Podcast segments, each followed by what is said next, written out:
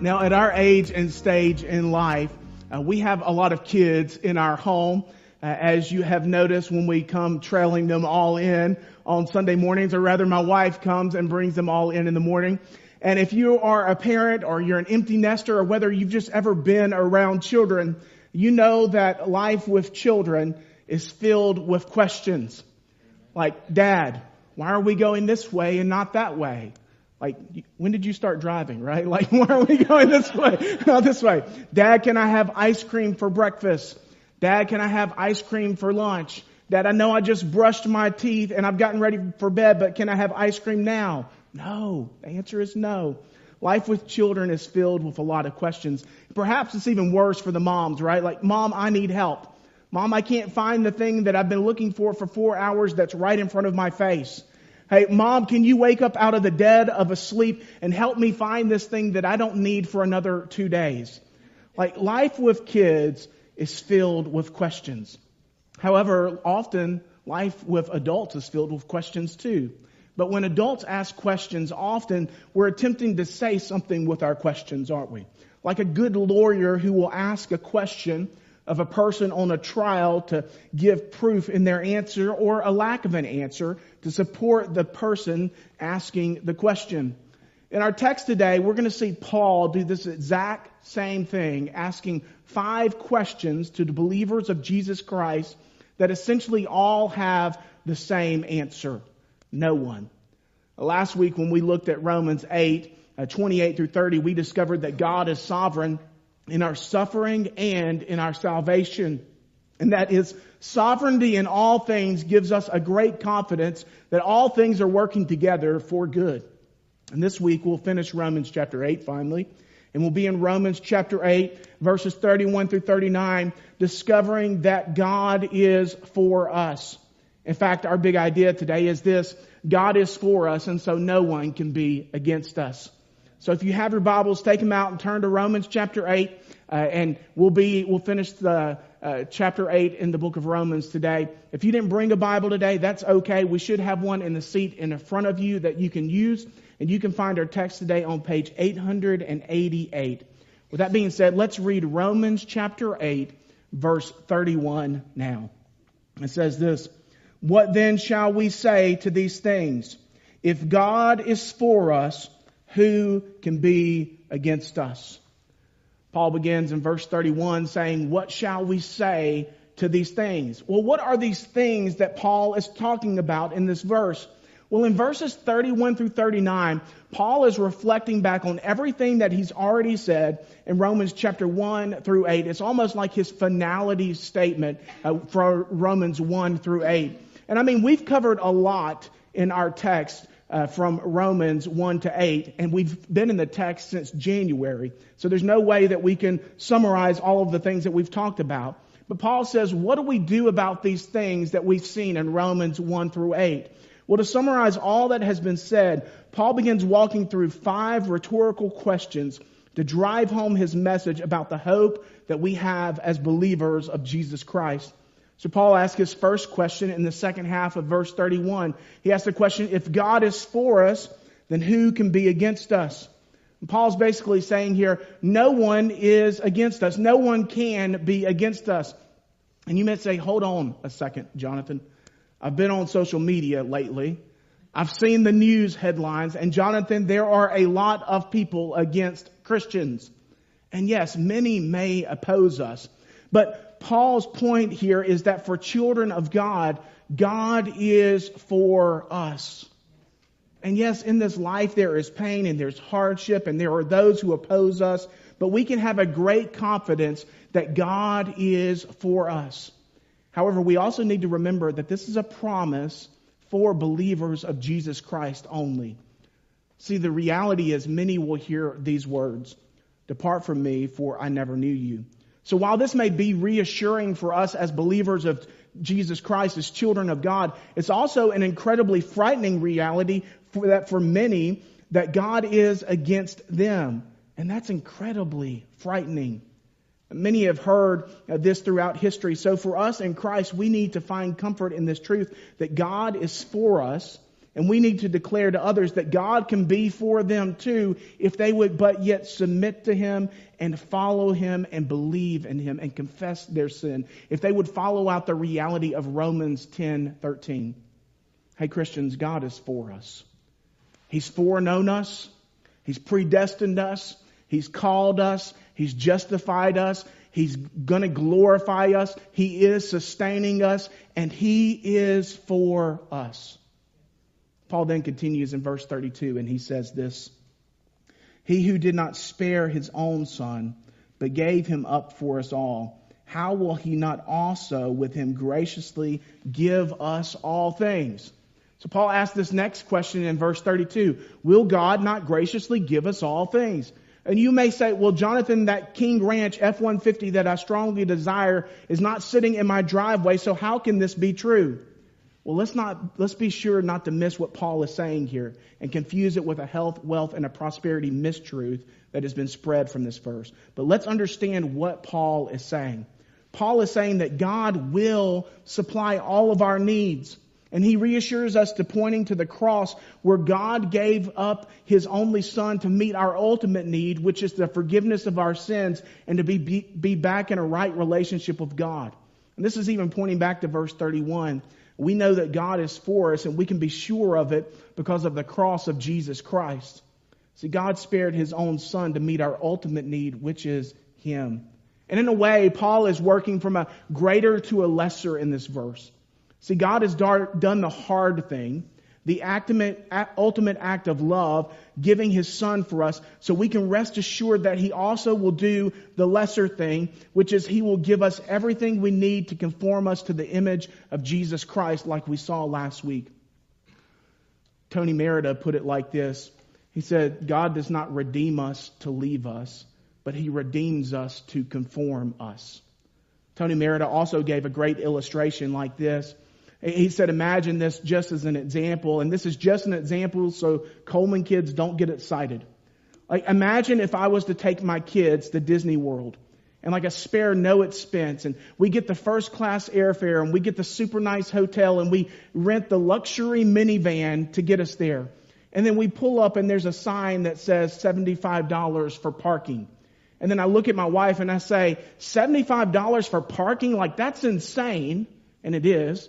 But I say, that's where we draw the line. Like, we're going home now. Well, my wife would look at me and she'd say, heck no. Like, we've come this far. We're doing this. We've already paid for the airfare. We've already paid for the car rental. We've already paid for the hotel, the tickets. We're going to pay $75 to park. And that's what Paul is essentially saying in this passage. God has already made the big purchase at the cross, and He's going to take care of the ongoing work of our salvation. He's going to give us glory and we can rest in that. See, the cross assures us of the ongoing, unfailing, and everlasting love of God for His children. Hey, Christian, God is for us. And God will continue to graciously give us all things that are working us out to become more like Him. Paul continues in verse 33 with another question. He says, Who shall bring any charge against God's elect? It is God who justifies. So we can imagine this question that Paul has here as being in a court of law. And Paul's argument is that no prosecution can succeed since God, our judge, has already justified us. We can never be condemned since Jesus Christ died for our sins and advocates for us. He was raised from the dead and he's seated at the right hand of God actively and interceding on our behalf. In other words, God is in the highest court. And if God Almighty has already declared not guilty over us, then we are not guilty. Christian, that's good news. Because if you are in Jesus Christ, you are justified regardless of who accuses you. And this is a great comfort for us, particularly today, because in our world, many will try to accuse us of many things. Like simply reading the Bible in our culture today, or simply seeking to follow the Bible, is oftentimes viewed as hate speech in our days. And I'm just going to be real frank right now. Hey, when I was in seminary, I graduated in 2012. And the president at that time, he looked at us when he graduated and he said, Hey, men, the day is coming whether you will have to choose where you whether you will preach the whole counsel of God's word and be arrested, or if you will back down from preaching God's true word. And when I heard this in 2012, I thought to myself, well, maybe that day is coming for my grandchildren. Or maybe that day is coming for my children, but certainly that day is not coming for me. But then just three years later in 2015, homosexual marriage was mandated legal in the law of the land in all 50 states. And then we saw just a few years later in Houston, the mayor began demanding pastors to turn over their sermon manuscripts. And, and the mayor didn't succeed in this, but it always begins with a push like that. And now we see in Canada pastors being arrested for protesting things that children should never be at and should never take a part of. And even now we see the culture is so against the truth of God's word that and has become so violent and so rampant and so and it has become so supported that Christians are becoming to become fearful of being canceled or attacked on social media or in real life. See, our culture has changed radically. However, hear me, God's word has not changed. And as long as I preach, I will stand upon the truth of God's word. And Mission Dorado, as long as I am here, we will always stand upon the truth of God's word. See, God loves sinners like you and I. And if God is for us, who can be against us? So, Christian, yes, people may come after us if we stand upon the truth of God's word and declare that it's the only way to heaven. Like we saw in our Philippians study this morning, Paul was writing from jail. They may come after us if we say that God's word outlines his perfect plan, which is one man and one woman for life, and that God calls for us to not be enslaved to our sin, but to be enslaved to him. But here is the good news. Who shall bring any charge against God's elect? It is God who justifies. Let's hold fast to that promise. Hey, Christian, God is for us. God will continue to graciously give us all things that are working us towards becoming more like Jesus. And Christian, if God has justified us, then who can bring any charge against us? Paul then continues with a similar question in verse 34. It says this Who is to condemn? Christ Jesus is the one who died, and more than that, who was raised who is at the right hand of God, who is indeed interceding for us. Paul's next question is really similar. Not only who can bring any charge against us, but who will condemn us. So Jesus is sitting at the right hand of God and he's interceding for us in this moment. Think about that. Romans 8:26 tells us that the Spirit is helping us in our weaknesses. Like when we don't even know what to pray. The Spirit is helping us in our weakness. And then Romans 8:34 tells us that Jesus Christ is interceding for us. That means he's going before us to God on our behalf. So with that kind of stacked odds, who can condemn us? Nobody. That's who. However many may try to condemn us, and if we're being honest, the chief condemner of us is often who? Ourselves. What do I mean by that? Well, 1 John 3:20 says, "For whenever our heart condemns us, God is greater than our heart, and he knows everything." See, oftentimes it's our own selves that try to condemn us, isn't it? We sang a song just a moment ago that I just love the second verse of it when we sang before the throne of God above. And there's a line in there, it says, When Satan tempts me to despair, upward I look and see him who forgave me of my sins. I just botched that line, but you know what I'm saying, right? Like when Satan tempts me to despair, like upward and I look and I see him there. Oftentimes, if I'm being honest, I'm tempted to despair, to lose hope. Because I'm like, man, if these people only knew who I really was, they would know that I'm a sinner. And God can't really love me because I'm a sinner. Hey, Christian, maybe you have those same thoughts. And hear me. God does know who you are. God knows the deepest and the darkest depths of your heart. And you know what? While you were still a sinner, God sent his only son to die for you, and he loves you. See, the truth is far too often our worst enemy is not the person that's coming to attack us, because of our beliefs or the stand that we've taken. But our own worst enemy often is ourselves and not believing the truth of Romans 8 1 that says, Therefore in Christ there is therefore now no condemnation. Christians, who is there to condemn? No one. Not the enemy, and certainly not ourselves. Hey, Christ didn't come to sink you and to save you, to sink you, but Christ came to save you, to free you. So be free from the condemnation that you place upon yourselves. Now we have a lot of kids in our home, like I said earlier, and I love them deeply. And I know they're not perfect. You know they're not perfect. We all know they're not perfect, and I don't expect them to be. But also, I do what? I call them my children. Like I claim them. And I'm saying they're mine. And not only that they have my DNA, but also that they have my last name, I'm claiming them. And no matter what they may do or what they may say or how much I may disagree with what they're doing, they are still my child. Hey, Christian, God knew you were a wretch. God knew you were a worm. But He sent His only Son to die for you, and He calls you what? He calls you His child. So be assured there is no one who can condemn us, even ourselves, because of the work of Jesus Christ on the cross. And even further, Jesus Christ is sitting at the right hand of God, interceding on your behalf. Robert Murray M'Cheyne said this about this verse. He said, If I could hear Christ praying for me in the next room, I would not fear a million enemies. Yet distance makes no difference. He is praying for me. Hey, Christian, God is for us. God will continue to graciously give us everything that's working us to becoming more like Jesus.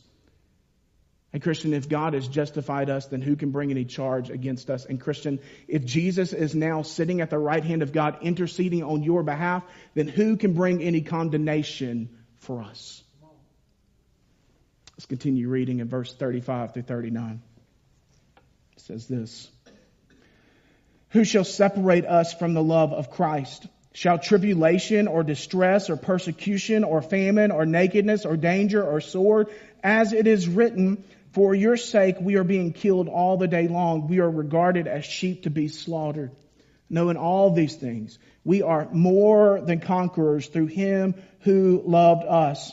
For I am sure that neither death, nor life, nor angels, nor rulers, nor things present, nor things to come, nor powers, nor height, nor depth, nor anything else in all of creation will be able to separate us from the love of Jesus, of God in Christ Jesus our Lord.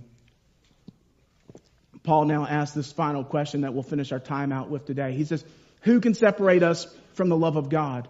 And then he spends five verses like detailing that and working that out. Why didn't he just say nobody and say, okay, let's move on to chapter 9? Because Paul really wants us to know, as believers of Jesus Christ, and to have confidence that there is nothing that can separate us from God's love. So let's break this down. First part of verse 35, Paul begins with the question, Who shall separate us from the love of Christ? But Paul says who, but in this language we can also stand that who also means what. So who or what can separate us from the love of Christ? And we know that the circumstances of life can cause us to question, like, how is God using this for good? But Paul's question here is, can the circumstances of our lives cause a believer to sin themselves out of salvation? So Paul walks through this list of seven possibilities of things we might think could separate us from Christ. He says, well, what about tribulation? This word literally means suffering or trouble or persecution or opposition. And it carries this meaning of being squeezed or placed under pressure. It's like that refining gold image that we get from 1 Peter 1, I think 5. And the idea that Paul is talking about is the severe adversity that's common to all believers of Jesus Christ. And Paul says here, says here, for the believer of Jesus Christ, no tribulation can separate us from the love of God. Well, what about distress? This is the idea of being hopelessly confined in all situations, in difficult situations. Maybe you feel like you can't get away from them. And sometimes as believers, we find ourselves caught in situations where we feel trapped or in distress. But Paul says, for the believer of Jesus Christ, there is no distress that can separate us from the love of God. What about persecution? This is affliction or harm or harassment that comes to us who, because we follow Jesus Christ. I remember the words of Jesus in Matthew 5, in, in the Sermon on the Mount, Matthew 5, 10 through 12. Jesus says, Blessed are those who are persecuted for righteousness' sake, for theirs is the kingdom of heaven. And blessed are you when others revile you and persecute you and utter all kinds of evil against you falsely on my account. Rejoice and be glad because your reward is great in heaven. Hey, for many on this earth, physical harm will come to them and their family members for following Jesus Christ. However, for us in the United States, at least for now, while we may not face physical harm, we may very well face harassment we may not get the promotions we should or not being welcomed in places because of our profession that Jesus Christ is Lord and that His Word is supreme. However, Paul says, for the believer of Jesus Christ, hold fast to this. There is no persecution that can separate us from the love of Christ. Paul continues, well, what about famine? And we have this saying in our culture, I'm famished, but we really have no idea what this means. This literally means having no food. And oftentimes this would come to a Christian because of persecution, because they couldn't work, because they couldn't get a job, or either because they were jailed and they were starved to death.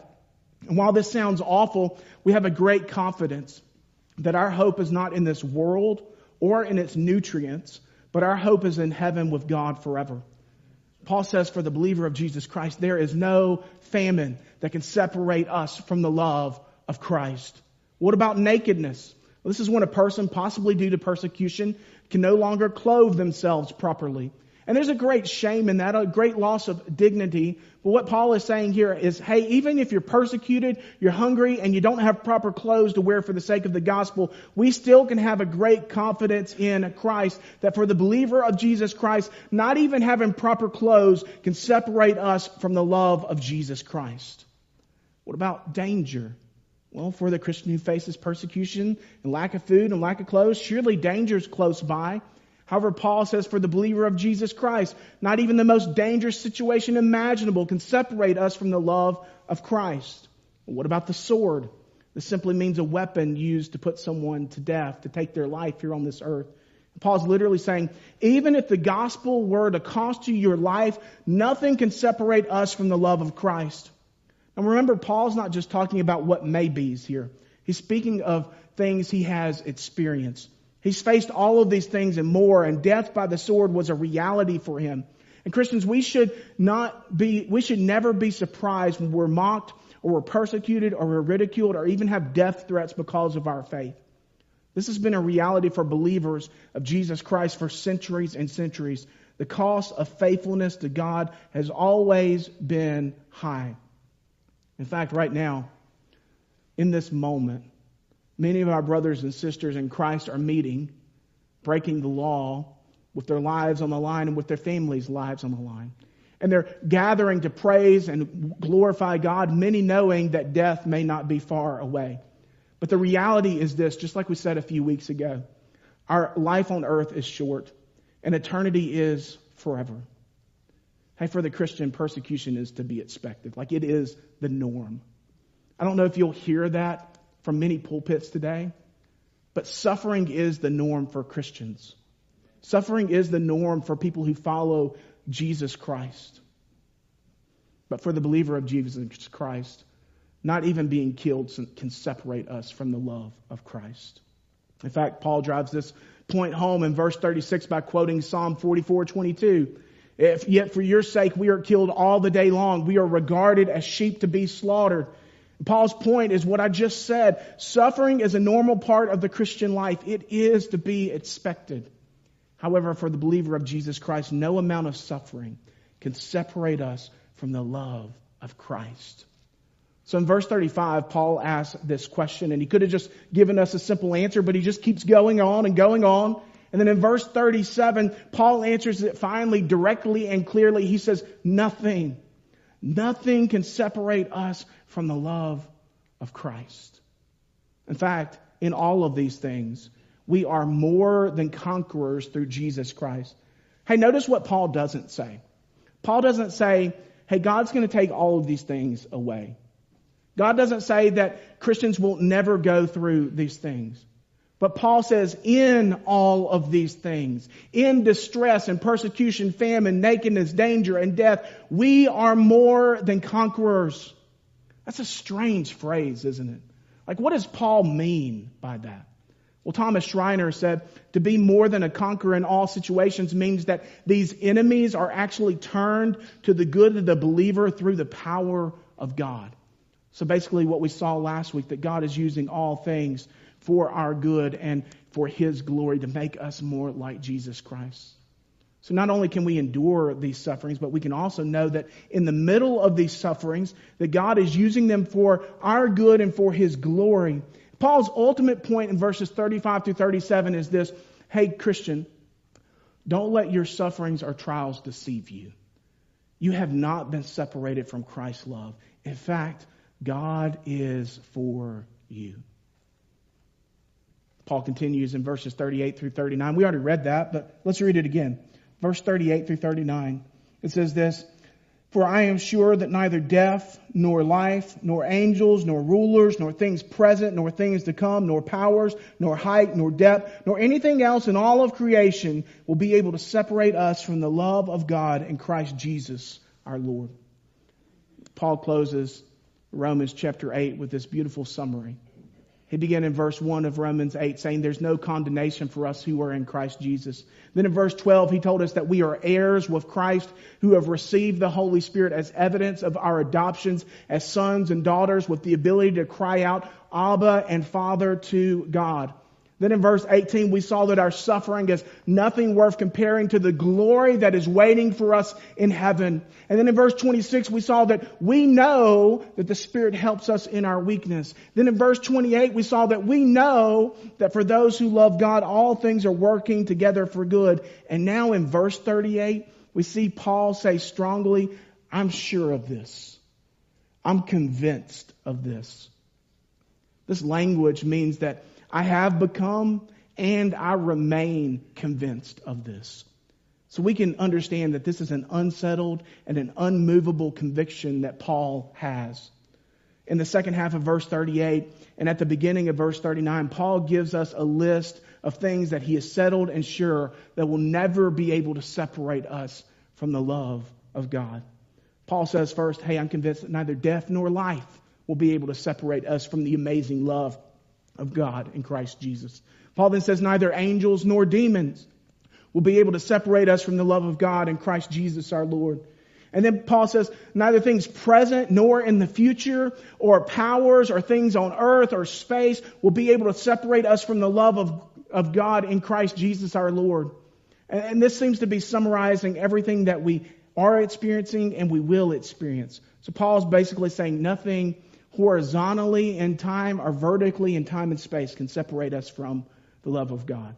And then finally, Paul's like, hey, just in case I missed anything, like just in case like you think there's a loophole and like I left something out, he says, nor anything else in all of creation will be able to separate us from the love of God in Christ Jesus.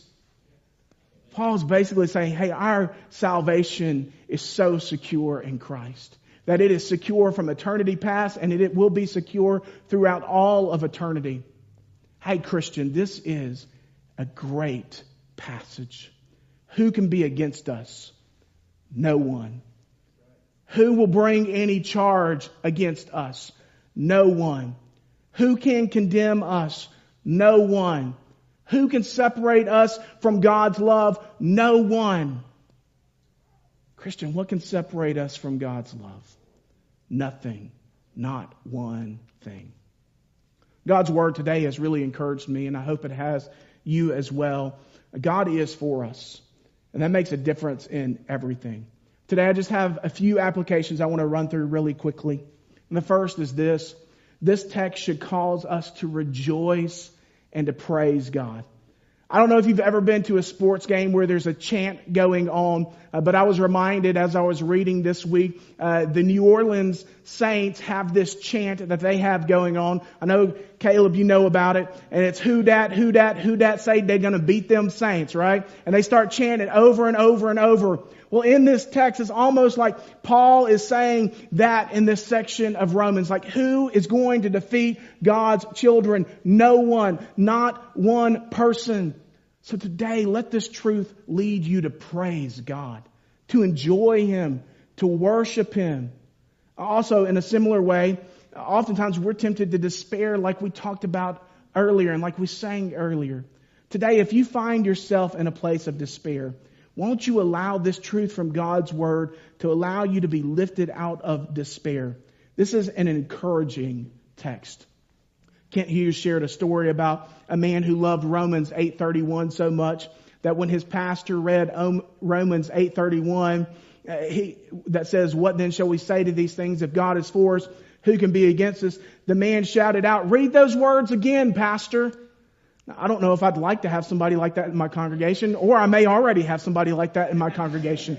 I don't know, uh, but I, I thought that was great that we can let this text today cause us to proclaim within our hearts, read it again. Because in every season, even seasons of despair, this text should cause us to rejoice and to praise God. Second application is this. This text should bring us great unity amidst our diversity, right? And we say this often that we're not a church that's united by our race or our language or our social economic status or our country of origin or even our preferences, but we are a church that is united solely upon our confession that Jesus Christ is Lord. And that means that in the upside down kingdom of Jesus Christ, there is unity amidst our diversity. But this text gives a lot of meat on the bones to what we just say that, right? Like notice it doesn't say, if God is for me, then who can be against me? Now, what does it say? If God is for us, then who can be against us? Christian, we are in this together. So let's encourage one another with the truths of this text. Paul was writing to a diverse church of Jews and Gentiles. Today we are also a diverse people in many ways. However, we're also a unified people because we all have a common Father, and we're all brothers and sisters in Christ, bought with the same blood of Jesus Christ, and we share the same character DNA. Hey, Christian brother and sister, we are family. And God is for us. No one can be against us. However, oftentimes, what's the case? In the church, we spend a lot of time being against one another, don't we? This ought not be so. Hey, we may have our differences. We may not even like one another. But remember, it doesn't say God is for me and not him or her, but it says God is for us. Let's find commonality in our faith in our Father. See, our brother and sister in Christ is never the enemy. They are our family. Maybe today, some of us just need to drop the pride of I'm right and they're wrong, and we need to forgive a brother or sister in Christ. Or maybe today for some of us, we need to see the bigger picture of not winning the argument before us, and we need to see the bigger calling that heaven is coming and we're going to be with these people forever, so we better get on with loving one another, right? This text shows us that there is a commonality of our faith, and that brings us a great unity amidst our diversity. So, brothers and sisters in Christ, let's choose to be unified because of the truth of this great text. Last application is this. This text should excite us and give us the confidence to tell others about God. For all of us, we're called and commissioned to share the good news of Jesus Christ, where we've been placed and where we've been planted. And like we said earlier, we've been planted in a place filled with lost people. And so we are to share the good news of Jesus Christ. However, for some of us, possibly God is calling you to a specific calling. For a long time, I've been seeing trends all throughout the country in churches that there's fewer and fewer men who are surrendering to the gospel ministry. Uh, our seminaries and our Bible colleges have been seeing record lows in those who are going into the ministry. And now the trends are just now catching up with the reality in the pews to the point of where I saw a report this week on a church research website that said a typical pastor today is approaching retirement age. And frankly, there are not enough younger pastors to replace a large group of retiring pastors. You know this. You've seen this in the churches. And we're seeing this reality in America now. We have a great pastor crisis of having a shortage of pastors. And churches who are searching for pastors currently simply cannot find anyone. So why do I tell you this? Because as a church, we're blessed to have a few men who are exploring a call to ministry. In church, you're investing in them and giving them opportunities to preach and to grow until the day comes out where we send them to go pastor somewhere. But also today, I wonder if there might be someone else here who might be feeling God calling them to pastor. And you may say, well, yes, Jonathan, I felt that call, but I have a good job. Like I already have a career already. Like I'm already, my roots are already here. Well, one of the greatest needs of churches presently and increasingly will be that of a pastor who has a full-time career job and can pastor a church bivocationally. Hey, today, brothers, might God be calling you to pastor a local church? If so, don't harden your hearts, don't delay, and submit to Him. Hey, maybe you're not even sure completely. You're like, I'm wrestling with this call, but I don't know, like, if, if this is real. Would you come see me? We can pray through this. We can talk through this. I'll pray with you as you explore this. Our church will help you explore if this may be something that God is calling you to. And if so, we will come alongside of you to equip you and to help mature you in this way if this is something that God is calling you to. But not all are called to pastor. Maybe for some of you, God is maybe calling you to the mission field, somewhere that doesn't have much of a gospel witness and to share your faith there. Or maybe simply for some of you, God may be calling you to stay here, but to step up in serving Him in your local church and in the community. God has not given us to the church to be passive existers, but He's given us to the church to be good gifts who are active participants and leading in the life of the church. The text that we looked at today should excite us, and it should give us the confidence to tell others about Jesus Christ. And for all of us, that should be with our neighbors and our coworkers and our family and our friends. For all of us, this must be serving the local church. But for some of us, that may be surrendering to the gospel ministry to be a pastor or a missionary. Hey, today I'm simply calling out the called. Today, if God is calling you, don't harden your heart and don't say no. But would you submit and surrender and following and follow him? Hey, Christian, who can be against us? No one. Who can bring any charge against us? No one. Who can condemn us? No one. Who can separate us from God's love? No one. I hope that has been encouraging to you today. God, our big idea for today is this God is for us, so no one can be against us. Every head bowed and every eye closed.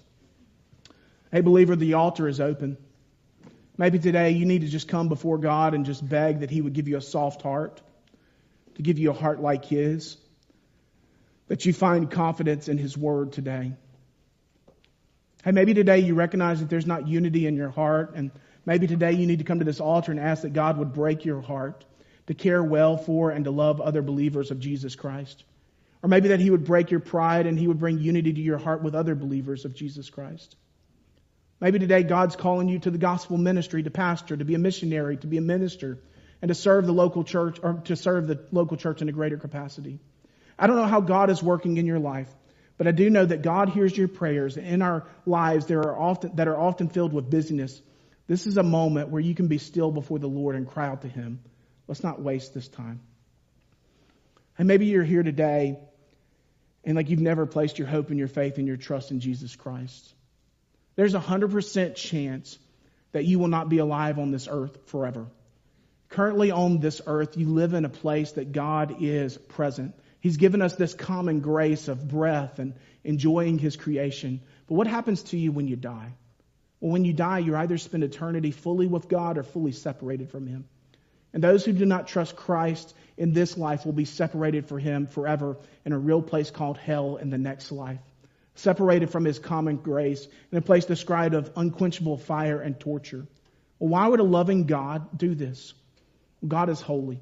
That means he's perfect and he's never done anything wrong, nor can he do anything wrong. Yet all of us have sinned. We've all done something against God's law. And this creates a problem because we're separated from God for all of eternity. No matter how good we may think we are or how positive we are about our truth, the truth is you cannot be in the presence of God because you are a sinner and He cannot be associated with sin because of His character. But there is good news.